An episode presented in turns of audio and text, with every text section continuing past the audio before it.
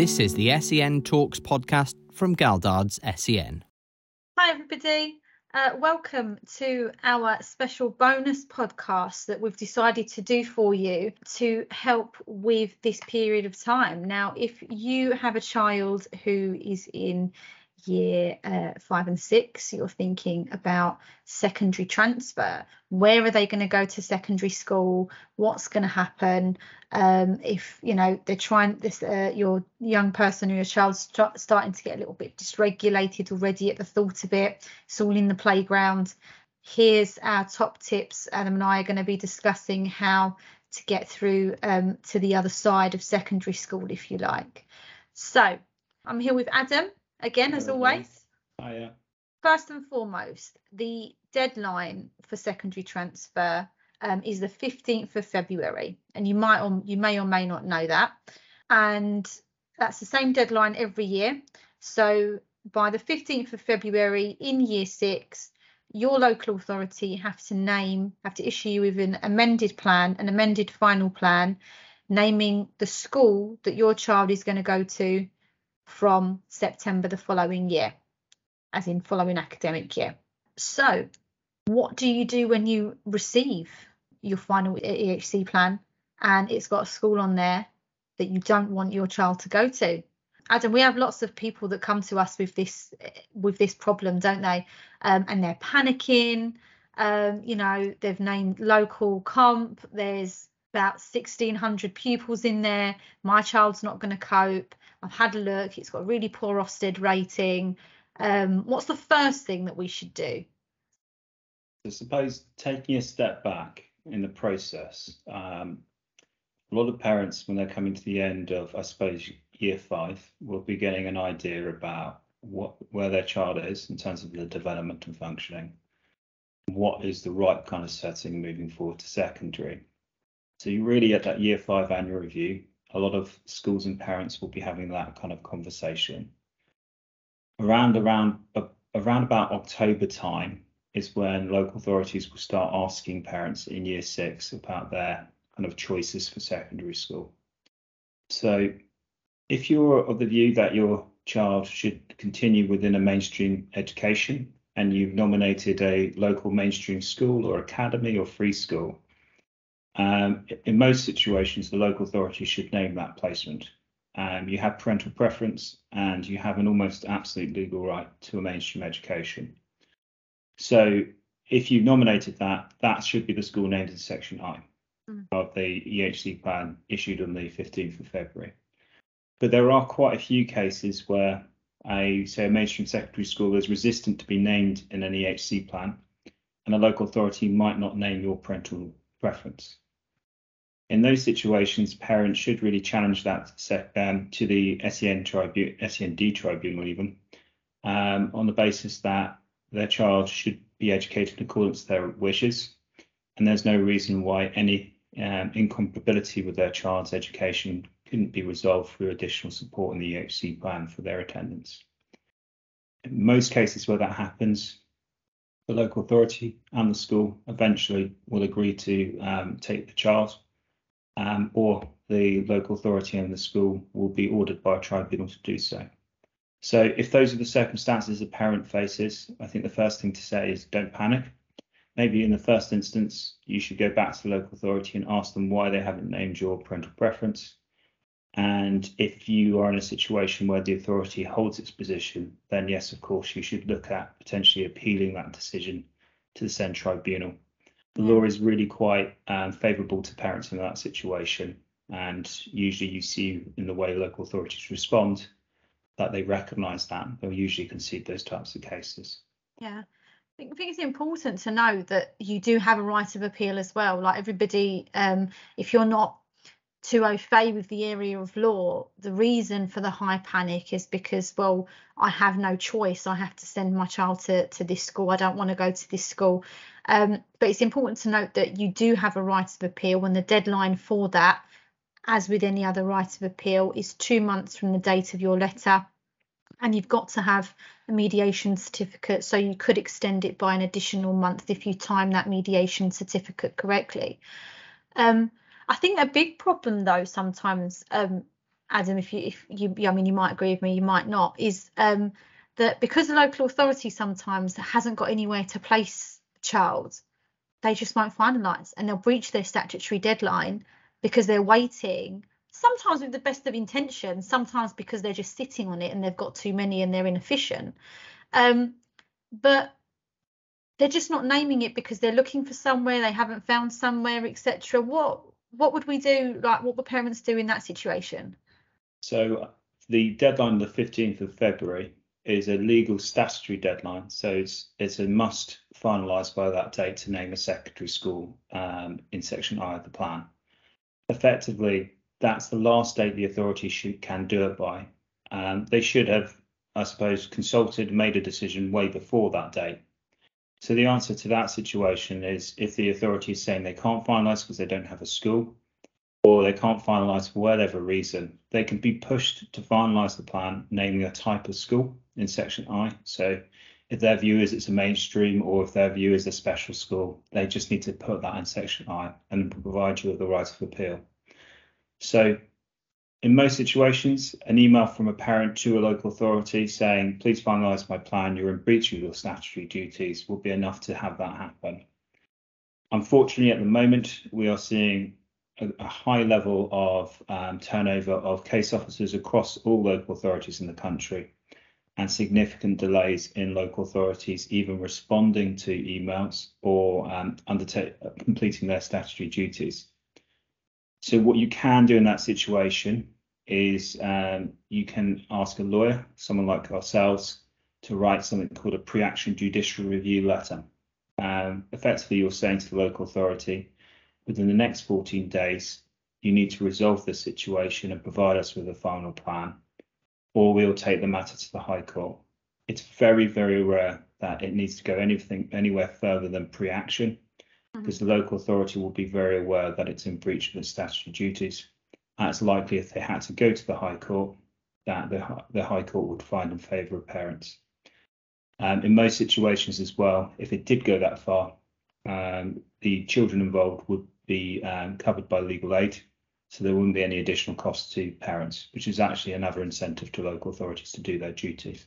Yeah, of course. I, th- I think the other thing to kind of bear in mind with all of this is um, timing.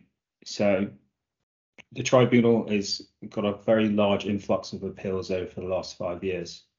It does prioritise secondary transfer cases, which means that they try and hear them before July or at the latest in September.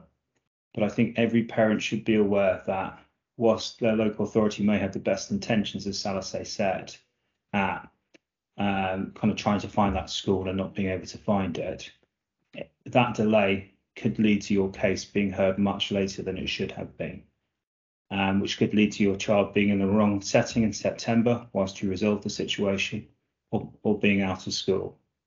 So, whilst we understand that local authorities have these delays, at the end of the day, the person who is likely to um, be majorly impacted upon is parents and the child themselves. So, I would say keep the local authority as close to that deadline of the 15th of February as you can. Um, yeah. I suppose what we haven't talked about is those kind of cases where, say, a, a young person is in year six and their needs may be so um, that a mainstream secondary school would not be appropriate.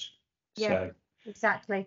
I mean, I was going to ask you about that as well because um, another common theme around that time, because we always get such a high influx of of clients, um, parents contacting us around that time because it's kind of um, everybody's talking about the transfer to secondary school. Everybody panics. Obviously, there's a big unknown, and when there's things that are unknown, naturally um, things panic. You know, uh, people panic. You don't know how um, to get your child ready for secondary school because we don't know where they're going. Um, big question marks. But what if the mainstream school that that everybody seems to be suggesting, we know it's not going to work. We're looking at some special schools, the ones that the local authority have maybe presented to us. We're not sure about those you know i mean how do how do our parents go about finding a school? Because that is one of the biggest problems that we are facing. First of all the shortage of schools the fact that there's not a lot around. Um, and how how do we decide? You know, based on a on a view of them, you know, going going around on a tour. I know they do assessments as well, but it's like a little guide for our for our parents to help us with that decision making process. So I think when we go back to that year five annual review, which usually takes place in the summer, Yeah. at that stage there should be the kind of starting, I suppose, of the conversations over what's next, so what's happening in secondary school. Mhm. I think at the start of there, there needs to be a discussion with the current setting, so the primary school setting over your child's needs and whether a mainstream secondary school would be able to meet those needs. Now, some schools will have a really good understanding of a child's needs and why, say, a typical mainstream secondary school would not be appropriate. Other schools might just simply see it as being a secondary school's problem and not theirs, and Yeah. so sit on the fence about it. Others may, I suppose, have got the wrong kind of training to understand the kind of problems that a child or young person would face in that situation. So I think there's key element components that I always think about um, when looking at, say, some of my cases. So the first one I think would be, what are the needs identified? So how do they present themselves, and how does that correlate to a secondary school environment? So a secondary school environment is a very different environment from a primary school environment. I think a lot of parents don't appreciate that. Mm. So we're talking about a much bigger pupil population. Usually, you know, a, a typical secondary school can be anything from 600 students to, you know, 1,500 students. So there can be a much bigger, um, I suppose, social environment. It's busier, it's noisier. Usually, students are educated according to subjects. So there's lots more teachers involved. So lots of subject specialist teachers, sometimes between, um, you know, 12 to 15 throughout the school week. Yeah. Organisation. Yeah, organisation around that. Um, in addition to that, there's the social side of things. So you've got students Nice. from year seven until um, year 13. So a much more um, sophisticated social environment. Yes. Also, the curriculum itself becomes much more complicated. So a much higher demand on literacy skills, but also a much higher demand on kind of abstract thinking and new concepts that you would not have seen in a primary school setting. So all of those elements can have a real impact. And also there's the actual physical size of the classroom. So for some students being educated in a typical classroom of 30 is just too much to handle. So in a mainstream primary school where, you know, a lot of mainstream primary schools can be quite small and nurturing, there might be a high level of um, teacher and support staff ratio to students, Mhm. meaning that students are really well supported there might have been a very small amount of teachers across the school, so there's a, a greater level of familiarity. Because of the nature of a mainstream secondary school, that may not be available. And there might be a much more kind of helicopter approach of different learning support assistants and teachers coming in. And that can provide quite a lot of inconsistency and anxiety for certain types of students. So I think when when you're kind of considering it for your own child, maybe look at all those elements and then look at your your child's EHC plan. Maybe have that discussion with your the staff at your current school and look at whether that kind of works. The other thing is is if you are having a high level of specialist teaching or therapy within your primary school setting, does that work with your secondary school? Is that are you able to timetable that? In terms of your child's maturity, are they going to be um, become more embarrassed, I suppose, or more aware of them having, say, a learning support assistant with them, um, or being removed from class to do additional um, therapy or teaching? Yeah. All of those elements start to come come around the mainstream secondary school environments, and I think are key things if I was a parent that I would be looking at. So, when you're looking at um, whether a mainstream secondary is appropriate, I think look at those aspects. Remember that an EHC plan should be built around a child's needs and provision that they require, what's necessary to meet their needs, not what the local authority may have available um, and want your child to fit around. So provision should fit around the child, not the child around the provision. And that's such an important element. Yeah, and it's often it's you you know we get parents say to us, well, there's nothing else, there's nothing else, and you think, well, I understand um, and it is very difficult to find somewhere else, but it is far better for your child, we have found in our experience, to get sections B and F right, focus on your child, focus on the expert advice that um, is being presented about your child, and then find a school that's going to be able to cater for all of that after. Because the repercussions, obviously, of getting it wrong is worse than staying you know maybe having some home tutoring or or working a year in advance on where to take your child in year 7 um you know we've seen young people who tend to recluse into themselves some refuse to go to school altogether some anxiety sort of hits the roof and they they can't leave their homes. I'm not saying that that's standard in every single case, it's not. Sometimes they start misbehaving or showing dysregulated behaviours at school because they can't engage. Um, so it's better to to plan and get it right rather than try and fix try and fix it when it's gone wrong. I find. Yeah, I mean, it, it, trying to fit a child around something which is inappropriate in the first place, unsurprisingly, is usually not going to work. And there's only so much bolt-on or additional provision you can put into place to address that. Sometimes the, the nature of the environment and the, the type of teaching and approaches used are simply not appropriate. Um, so, you know, we, we talked about the elements of why, say, a mainstream secondary school may not be able to work and having that conversation with school. The other thing is to, you know, go with your gut and think about what you think is required. So, you know, is it a smaller environment? Is it smaller classes? Is it kind of a very high level of specialist teaching? Does that need to be delivered at the point of teaching from a specialist teacher throughout the curriculum? Or is it something which is more bolt-on than that, so a few extra sessions a week? And the same goes for therapy levels. All of those will give you an indication of the environment which is right for secondary it's much better, I think, in most cases that a child starts secondary school in the right environment than goes into a, I suppose, a risky environment where you have concerns about it working, particularly if your gut is telling you that it's probably not going to.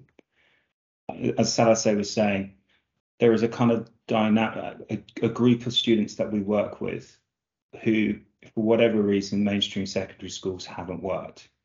And then trying to place those child in the right setting could be really difficult because of the damage kind of done to them to their emotional well-being by being in the wrong setting.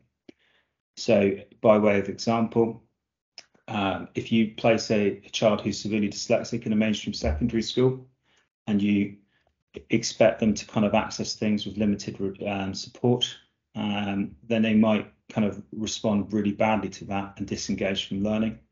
Also, because you know, we're talking about cognitively able people, they might be really embarrassed about having, say, a learning support assistant in a mainstream secondary environment when they were happy with it in a mainstream primary.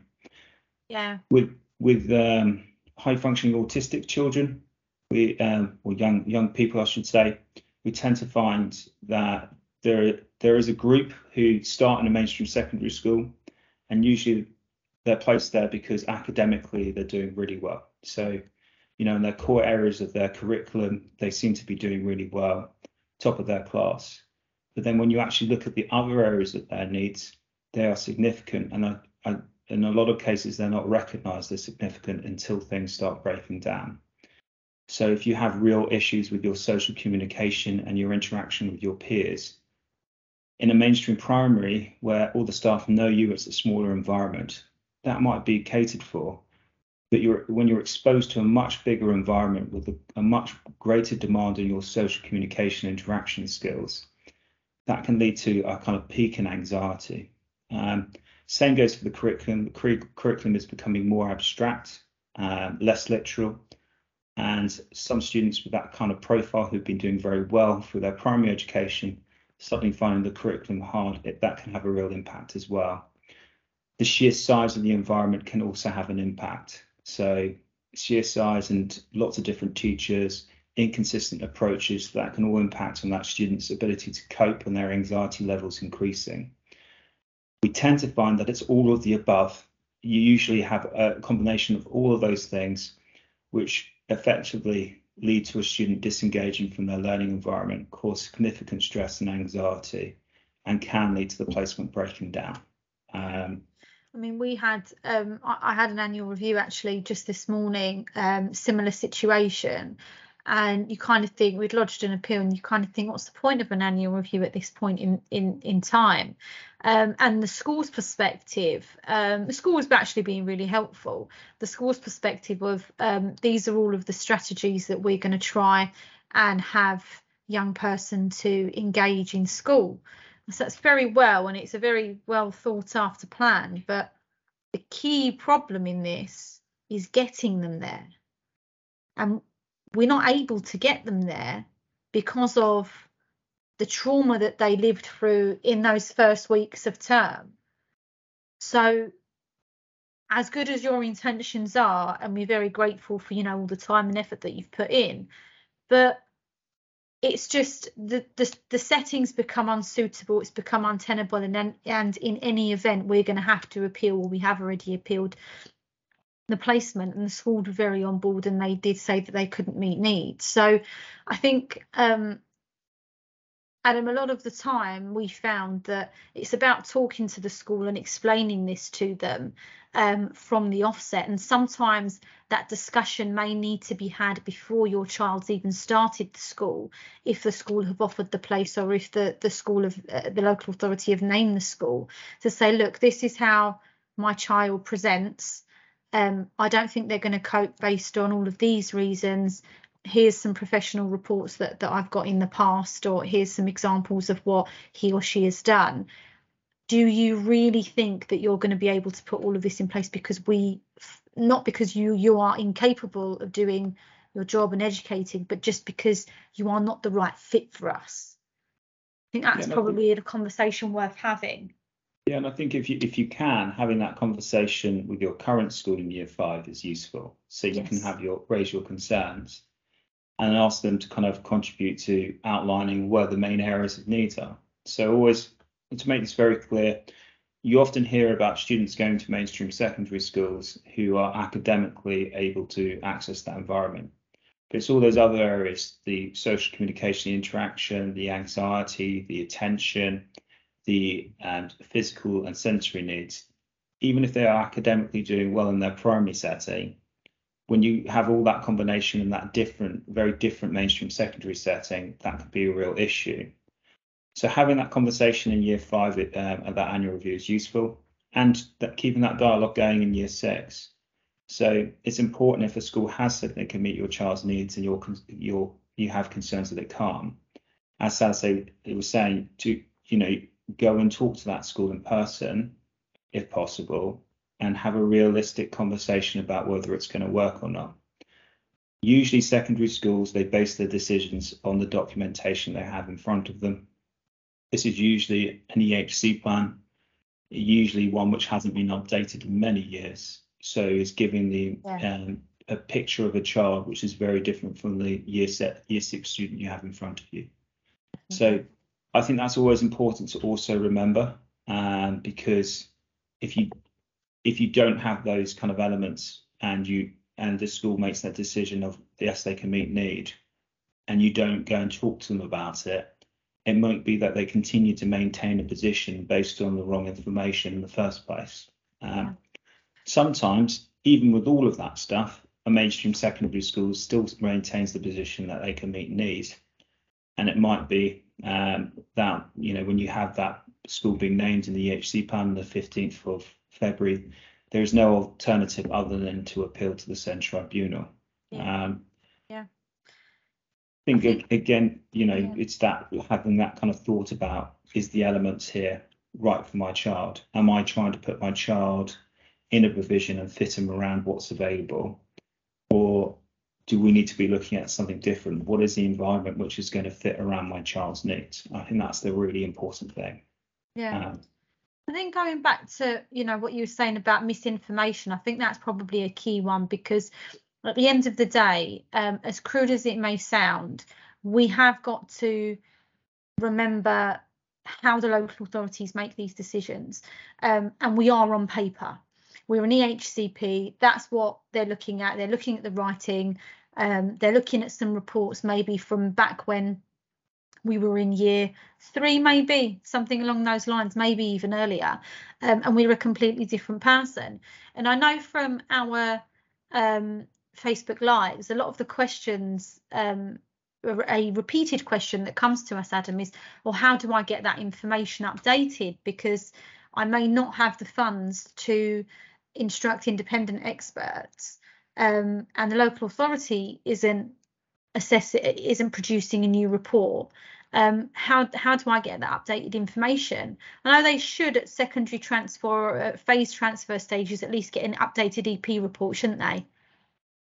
They, they should do. Um, often I feel it's left to the school, and that can be an issue about how um, on top of it and how good the school is. At the year five or, or say an early year six annual review, to update that EHC plan so it, it greater re- reflects the child involved. Mm-hmm. Um, but ultimately, if you can't get all the services to update the report, um, the sort of the HC plan as they should, then you're probably looking at a later stage. Um, if the wrong school is named in the plan or maintains that it can make need of having to appeal anyway and looking for that kind of expert advice. Um, I should say, and we should always say that for some, some parents, they are entitled to, to legal aid, and updated reports from independent experts may be covered by that. Mm-hmm. But each parent should should look online to see whether they are eligible for that. For everyone else, I suppose the next stage, if the wrong setting has been named in section I of the plan, um, would be to appeal. Now, the other thing that we often get parents asking us is, I know that the school name for secondary school um, in my plan is wrong, but I don't have my other school, so I can't appeal. The answer to that is you can submit an appeal based on type of school. So it kind of links in well to what we are talking about with the key elements. So you can say in, it, in an appeal, we're not entirely sure what's right for um, our child, but we are concerned about these elements, and we feel that the environment where they need to be educated in is more specialist, where they have these elements and you can go and explore that during your appeal itself and hopefully obtain a placement at an alternative school. So if it's a maintained provision for, by the local authority or an academy as in terms of specialist secondary schools, then as long as you reach their criteria, usually the local authority will name them. If they say that they are full or um, to add your child would be in, incompatible with the education of others, Please don't just accept that. That is challengable to the tribunal. And again, often, surprise, surprise, when you challenge it, a placement suddenly, uh, an extra placement within that class becomes available. So I think the real problem is when you get to the stage where no mainstream um, school within the authority can meet needs, none of the special schools are the right type of special schools or are, are full or inappropriate. Mm-hmm. What do you do then? So you can name independent settings in section I, but in order to do that, you have to know which one and they have to have offered a place. Yeah. So the next stage for parents would be to explore schools. Now, ideally, parents should really be doing that before the 15th of February. In an ideal situation, you'd know your school that you want to name and you'd have an offer of place. But we get that that's not always um, possible. We get for a lot of parents, the secondary school is a journey and kind of coming to the stage of recognizing what's right might come a bit later in the process. So, what my biggest advice to any parent would be is if you don't think a mainstream secondary school is appropriate and none of the maintained provision is appropriate, then to um, go online, have a look at the independent special schools in your area, and look at whether any of those fit your child's needs a reasonable travel distance from your home for a secondary school child is a 75 minute journey one way. So if you're looking at a radius, that's kind of what you should be looking at, whether those schools are in your area um, or in that 75 minute journey time. And then I would contact the school, look at their admissions, and start the process as quickly as possible for the ones you've identified at um, effectively um, going through the admission process to to have a place offered. Yeah takes away an element of difficulty, doesn't it? If they've got, you know, if we've got a school and the school's ready to offer a place, it takes away that stage. Yeah, um, absolutely. But there are problems with that as well. So just because a school says it can meet need, you should check obviously the status of that school in terms of its Ofsted reports or independent school reports and feel like it's right for your child. Um, if you cannot identify a school within a 75 minute journey from your home, just to say it's guidance, it can be longer than that. If if for your child it's not going to be distressing for them to do a more uh, a longer journey time or fatiguing. Um, but if you still can't find anywhere, then actually, um, and it's accepted that there's no school within the area which can meet need, you can name a residential placement purely on the basis that there is no um, school available locally which can meet need. Or in some cases, our more extreme cases, it might be that due to the child, the nature of the child's needs, they may require provision which continues after a typical school day, which we usually call an extended or a waking day provision. I'd suspect in most of those cases, parents will be very aware already that their child may require that type of environment. But those are all things to be thinking about. You can go online, you can identify uh, potential uh, potential schools in your area. Usually, I think that the first start way to start looking at that is looking at what you see as your child's primary needs. So if it's autism, dyslexia, speech and language disorders, usually you can you can focus and find a school which is appropriate. Um, you can also name an independent mainstream school. Um, we usually call those best fits. So yeah those are schools where they might have really good additional provision at school or a high proportion of students with special educational needs. Um, and the reason why they're named is because they offer smaller classes, a more nurturing environment, a greater level of one to one support, a greater level of special support on site. So that's something to be aware of as well. So say you were it, you you've been looking for school but haven't been able to find anything you really don't want your child to go to a residential school, the other option to you could be to look at that and look yeah. at, you know, whether there's a small independent mainstream school, maybe with a good SEND department and additional support where you could potentially bolt on the additional provision required in section F in order to make that placement work. Yeah, and it's it's important remember that any kind of therapy that's listed in the plan um, needs to be provided by the local authority to your child or to the young person. Um, so even if that independent mainstream doesn't have a speech and language therapist, for example, that comes to come in once a week, if it's listed in your plan, then local authority need to be need to facilitate that for them. Yeah. So there's ways around it. And when you appeal to the SEND tribunal for secondary transfer, you'll be really looking at that question of what's needed for secondary. So what I would say is, uh, because obviously we could be here for another hour if we didn't talk about the tribunal process. We yeah. we have a previous podcast on appealing to the SEND tribunal with EHC plans. Predominantly, the information in that um, podcast is still applicable here. The only difference here would be is if you were looking to bring in independent experts, you may also want them to visit your choice of secondary school and the authorities to determine whether that either of them are appropriate or not. Um, it's very difficult for anyone to have a discussion at tribunal over what's appropriate if nobody's been to the placements. That's very difficult. I think you and I have been there a couple of times where yes, of where nobody in the room's been there.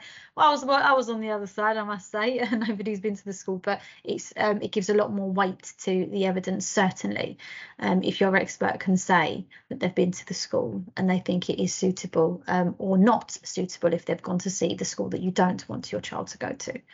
Yes, and I think the same goes for um, the position in relation to, say, a maintained special school by the authority. Yeah. Um, or even a mainstream school where the authority and the school refuse to be named. Having experts explore that provision to look at how you could take away the incompatibility of that, your child attending that school as another way of addressing that through evidence at a tribunal. So, yeah. Yeah. Well, um, I would say uh, good luck to everybody in the upcoming uh, 15th of February deadline. Um, if you have any kind of questions, um, we do Facebook Lives um, around the coming weeks. Um, you can re-listen to them if if you're listening to this past the deadline. You can um, email us and, and ask us any questions that you want you can arrange a, a discussion with us we don't usually promote that in these in these podcasts, but we do offer a free 30 minute um, consultation if there's just a couple of questions that you want answered and or if if, if there's something that you need help with. Um, so please do get in touch if there's anything that you that you need help with. We know it's a really stressful time around this time of year. Yeah, absolutely. Okay. Thank you, Thank you very much, everybody.